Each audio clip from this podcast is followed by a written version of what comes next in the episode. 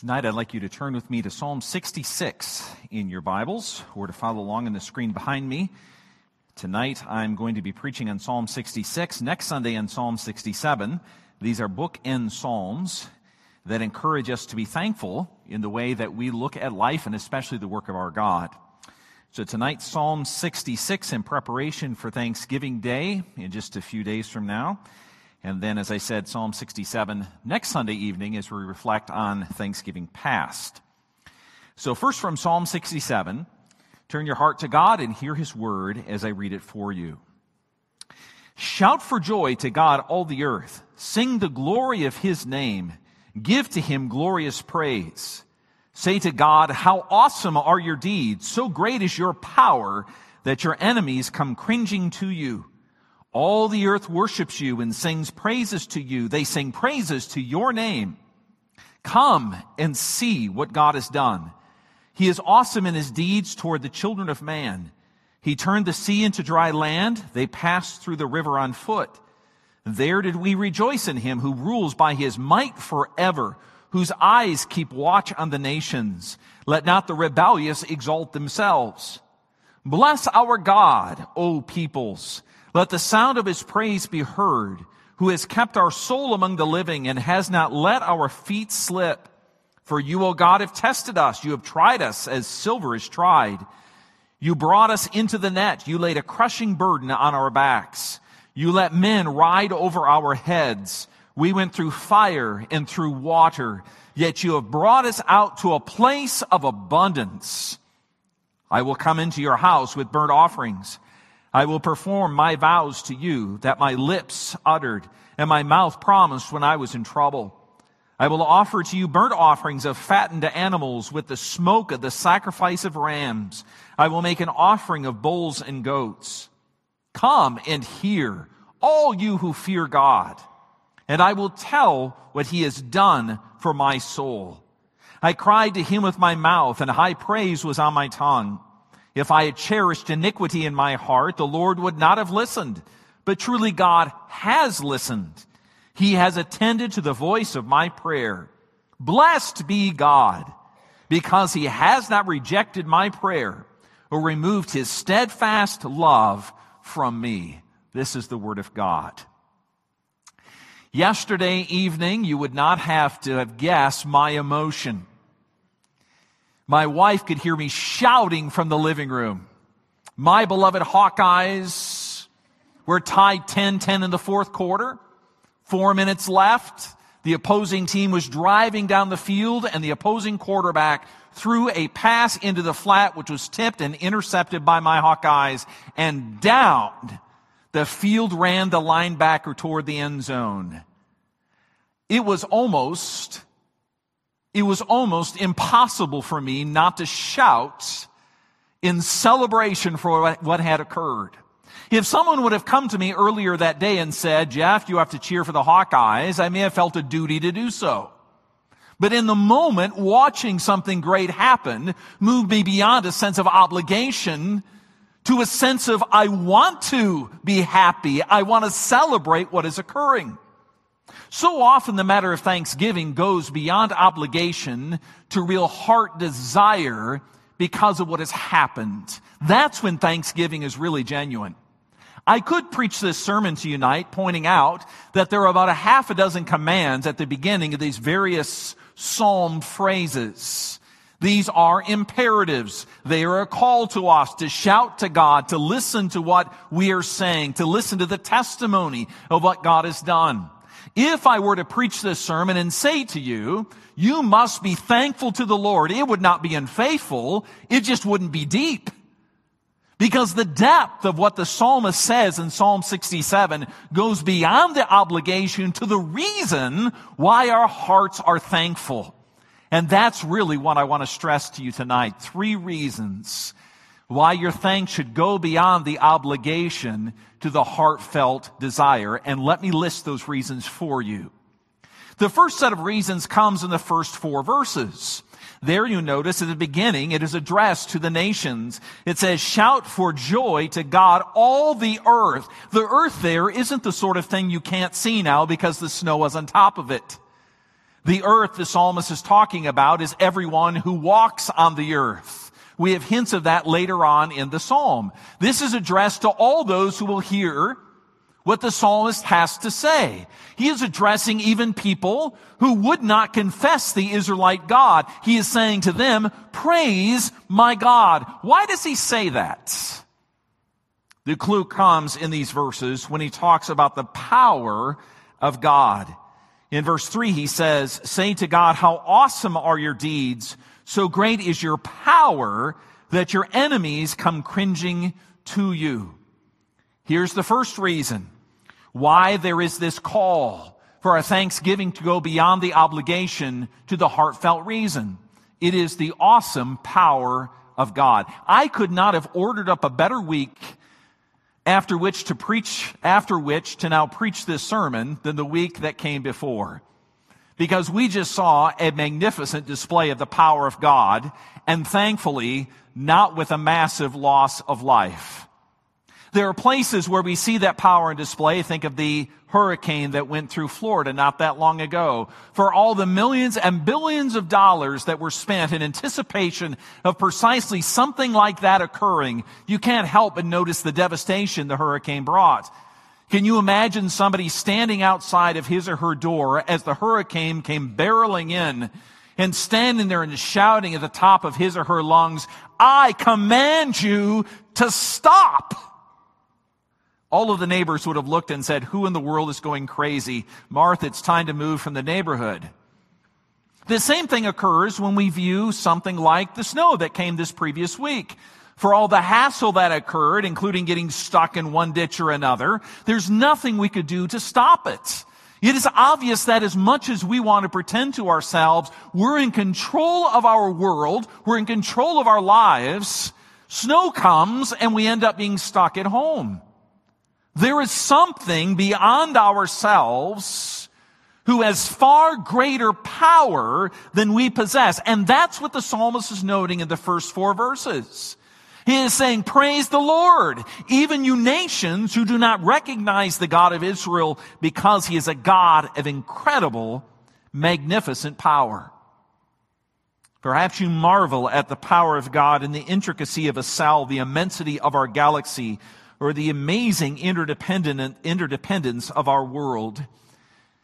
In nineteen sixty, the Princeton psych, uh, a physicist and subsequent Nobel Prize winner, whose name is Eugene Wigner, raised a fundamental question, and for those of you who are intellectually bent, he asked the question, why does the natural world, as far as we know it, always obey what we perceive as the law of mathematics? In fact, did you know that Einstein's nineteen fifteen general theory of relativity was based on a theoretical mathematical formula developed fifty years before by a German mathematician? It was based on theoretical math that Einstein developed his theory that eventually was proved to be true. And the question that has been asked about our world is, how does that make sense, especially if there is no one or nothing that has ordered it as a whole? If there is no being of power and of order, how can this be? Sir Isaac Newton had written hundreds of years before, the most elegant system of the sun, planets, and comets could not have arisen without the design and dominion of an intelligent and powerful being he knew as the God of the Scriptures. And so Paul says in Romans one verse twenty that God's power has been on display. His eternal power and divine nature have been clearly perceived since the creation of the world. Is that not amazing?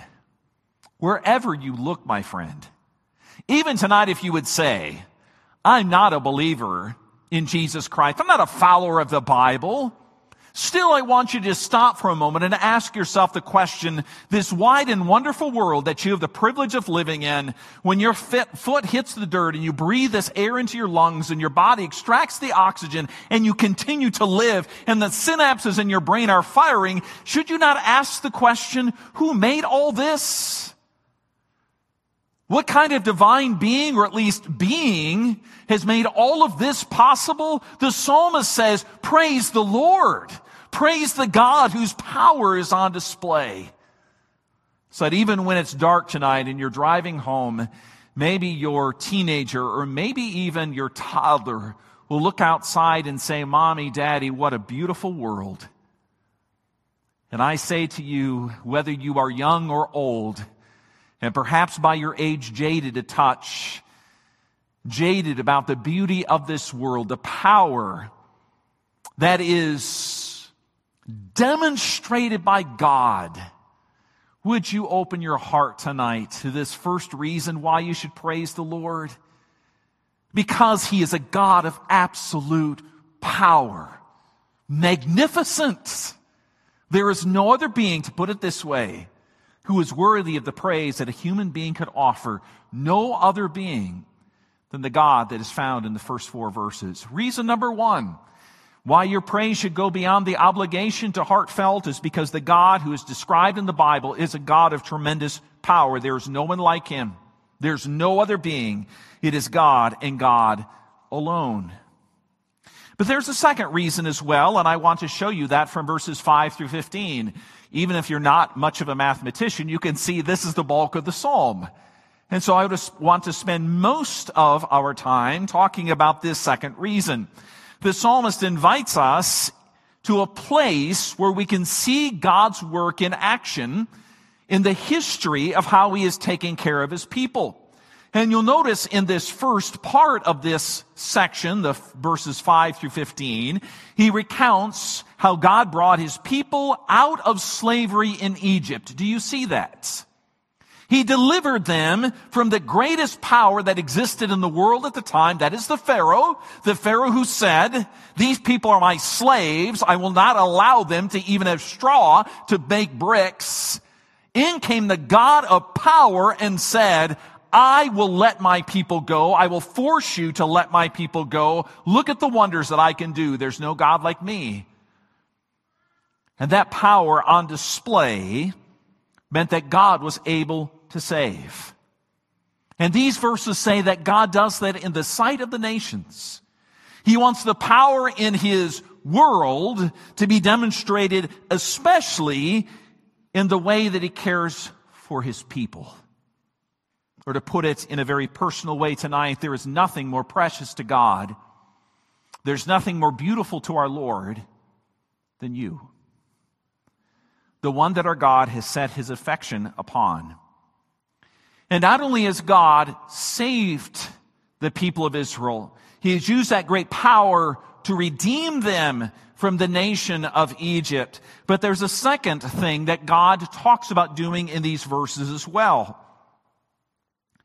Not only is He powerful in salvation, but if you look at verse ten, it says, For you, O God, have tested us. You have tried us as silver is tried. You have brought us into the net and laid a crushing burden on our backs. You let men ride over our heads. We went through fire and through water. Yet you have. And I'll tell you what He has done in just a moment. It may seem strange to you that the psalmist, after talking about the tremendous power of God to deliver, to save, as a reason for giving thanks, for heartfelt thanks, not obligatory thanks, but heartfelt thanks, moves immediately to a recollection of trouble. In the nation of Israel, this would be played out by the Israelites as they're taken away into captivity. But it's played out in a thousand other ways before that. God testing and trying His people. Think of the book of Judges, for example. This is a God who not only saved His people from slavery in Egypt, but He also worked that salvation in them, so there were people who were being conformed more and more to the likeness of what was godly. In other words, this, this saving grace is now demonstrated in God's sanctifying grace. And you might say to yourself, what a strange reason for the psalmist to ask us to praise the Lord. Or to put it in the vernacular, if you might say, praise the Lord for the most difficult things that God has done in your life this year. Who's ready to do that? Maybe you're in that difficult circumstance now. And you look back over this year and you don't feel thankfulness for that. You're like most of us, including me. When's it going to be done so I can move on to easier times? When is God going to deliver me? When is he going to answer my prayer? It could be all sorts of things. Could be jobs, could be relationships, could be health, could be a spiritual struggle with sin. It could be a whole list of things. Our natural inclination is to say, God, deliver me, bring me through this as quickly as possible so that I can be on the other side. But you notice the psalmist is not rushing through that. He is saying, like the writer of Hebrews does later on in the New Testament, this is God disciplining his children. In fact, the writer of Hebrews goes so far as to say, if your father doesn't discipline you, does it mean that you're illegitimate children? Does it demonstrate your father's no interest in you if he never disciplines you? Of course it does. Because our God's love is demonstrated not only in the magnificent, wonderful work of salvation. Here's the truth. God's love is also demonstrated in the difficult times of correction, molding, and changing us. For the Israelites, this was part of the grand gospel story of the Old Testament. It begins with God's people. As Moses writes in the Pentateuch, not because they were more attractive to God than any other people, but rather because God set his love upon them. It is the sole reason that he would save these people. You may ask the same question, and that is, why would God save me? Why would God continue to work in me? First John chapter three, verse one says, see what kind of love the Father has bestowed on us, that we should be called the children of God, and that is what we are. Notice the motivation of God. It's not because you're more wonderful than any other person. It's simply, the writer says, because God loved you.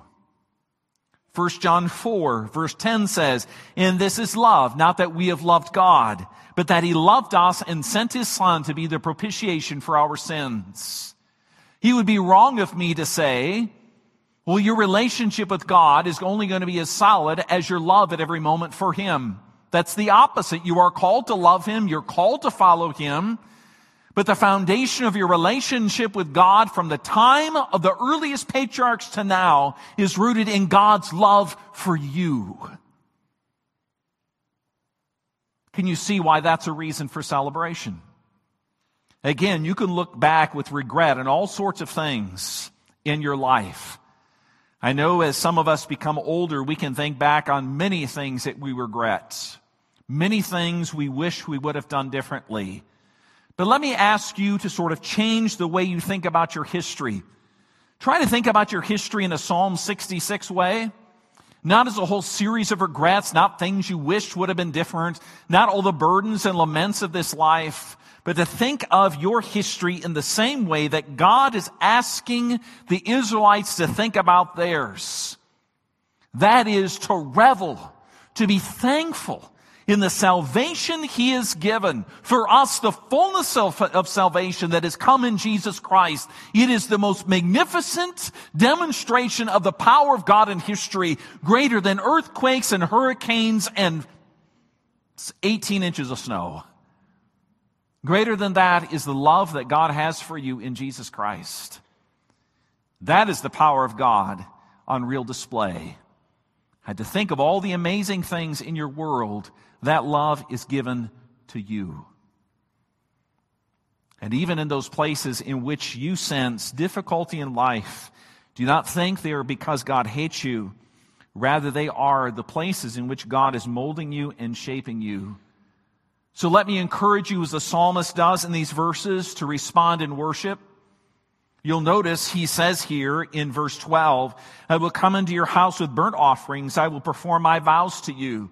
It's not just that he says you should be thankful, sing for praise, listen to what I'm saying. He says, Israelites, do not stop at simply thinking to yourself, God has saved me, God is sanctifying me. No, move into worship. Offer yourself everything that you are in thanksgiving to God. In the Old Testament, the burnt offerings were the most fundamental offerings.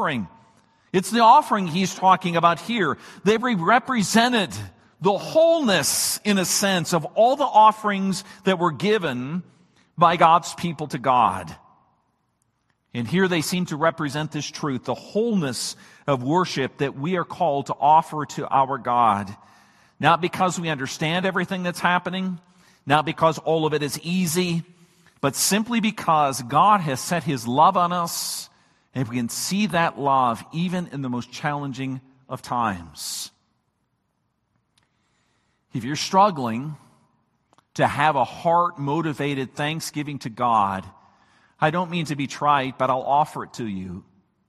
Would you please go back and read those places in the Scriptures that talk about the way that God cared for His people? That will move you to thanksgiving. The ways in which God, even in the most trying times with the Israelites, my mind goes immediately to the book of Isaiah, where there's such a tenderness, a tenderness described, or maybe the book of Hosea, where there's this kindness shown to God's people. How can you read that and not be moved to overwhelming thanksgiving when you place yourself within the story of the Scriptures? This is not the story of simply Old Testament people or early New Testament saints. This is our story. This is our life. This is our world. Meditate on those things. Consider them. Ask how they have been worked in your life. And then move your thanksgiving beyond the obligation to heartfelt because of what God has done. So, if the power of God and the saving work of God are two fundamental reasons for giving thanks, here's the third one, and this is where the psalmist ends, verses sixteen through twenty. Come and hear, all you who fear God, and I will tell you what He has done for my soul. Maybe some of you have super good memories. Better than my memory. I'm going to kind of pull back the curtain and tell you how I write sermons. I go to this psalm, I do some translation, I ask questions that come to mind as I'm working through this passage, and I seek to answer them. It's in my file what's called Psalm sixty-six Notes. It goes into the same file as my sermon. So right next would be Psalm sixty-six. After that would be Psalm sixty-six notes. I completed the notes. I was sitting down to write the sermon. I went to save the first part of this Psalm sixty-six sermon, and I realized, you know what I'm going to say? There was another file saved that was Psalm sixty-six. I thought, well, that's curious. I wonder when the last time is that I spoke in Psalm sixty-six. Do you know? This is embarrassing. Last Thanksgiving.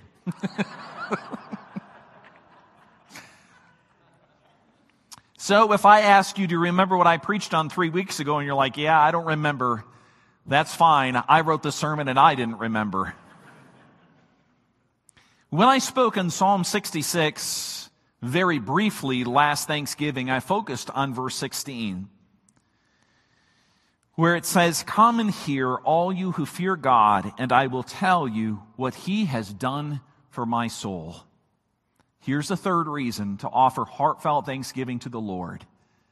You can kind of see how this psalm functions like a funnel, can't you? The widest possible reason first, the power of God on display in all the world.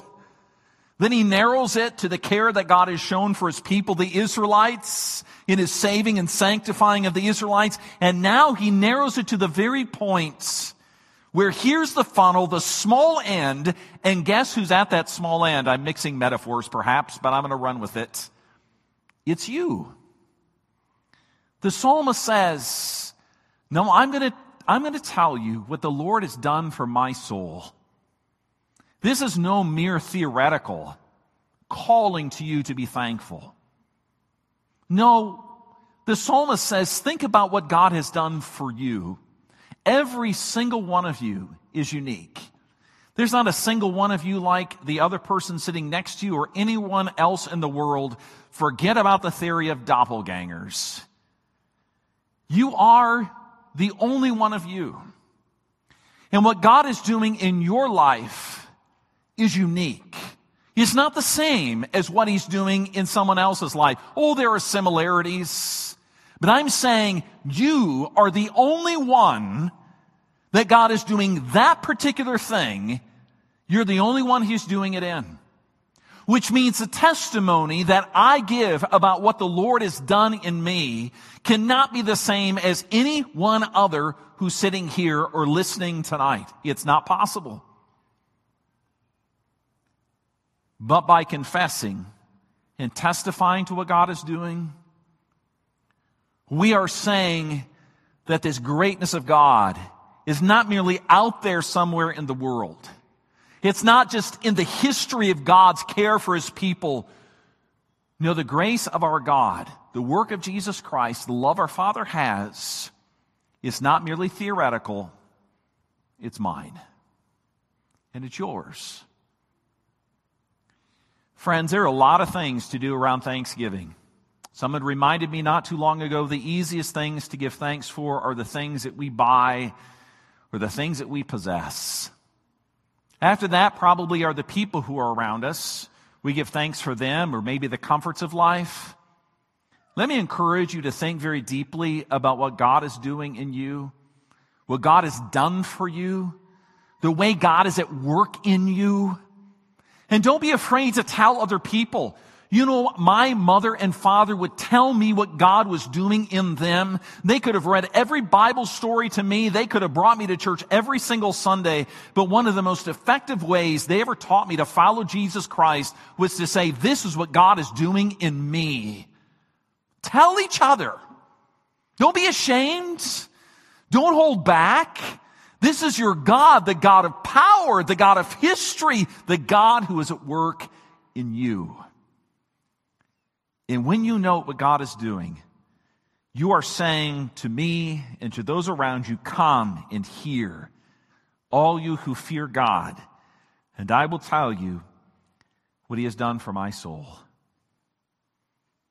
Thanksgiving's only a few days away. Our Thanksgiving Eve service is even less time away.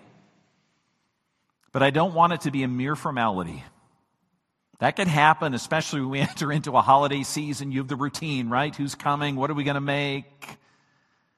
But giving thanks to God should never be mere routine. And it shouldn't even be as great as a run back for a touchdown by the defense. This kind of Thanksgiving is a different scale, my friend. It is a deep, considered, careful consideration of the splendor of the God who has saved us and is working in us through Jesus Christ. Let's pray. Father, we are so grateful tonight for your word because it leads us into places that we might ordinarily ignore. Ordinarily ignore. In fact, when the Bible says that your word is a lamp to our feet and a guide to our path, it's saying that it shows us where to go. Otherwise, we would be like blind people wandering around in the dark just trying to find our way. But your word shines its light on where we ought to go. It directs us in the path that we ought to seek. And tonight we pray that this message from Psalm sixty-six, that our thanksgiving should go beyond the obligation to the heartfelt reasons that your word gives. Lord, may each one of us take that seriously, that we would be moved not by sort of an obligation, a sense of duty, but we would reflect deeply, as the psalmist does, upon the works of God. And from that joy, that pure, unadulterated joy of seeing what God is doing in our world, in the history of God's care for his people, and especially in our lives, we would offer to you tremendous and heartfelt thanks. We even note now, as we finish the sermon, for the ways that you have been kind to us in giving us this day, giving us this time to worship you, for your word, for your spirit, for the companionship of others around us, for the technology that makes it possible to stream this service. All of these are gifts from you, and we rejoice in them. We praise you for them. And we ask that you would work in us such joy that we would follow you with less concern for ourselves and more joy and gratitude in you. We pray this in the precious name of Jesus. Amen.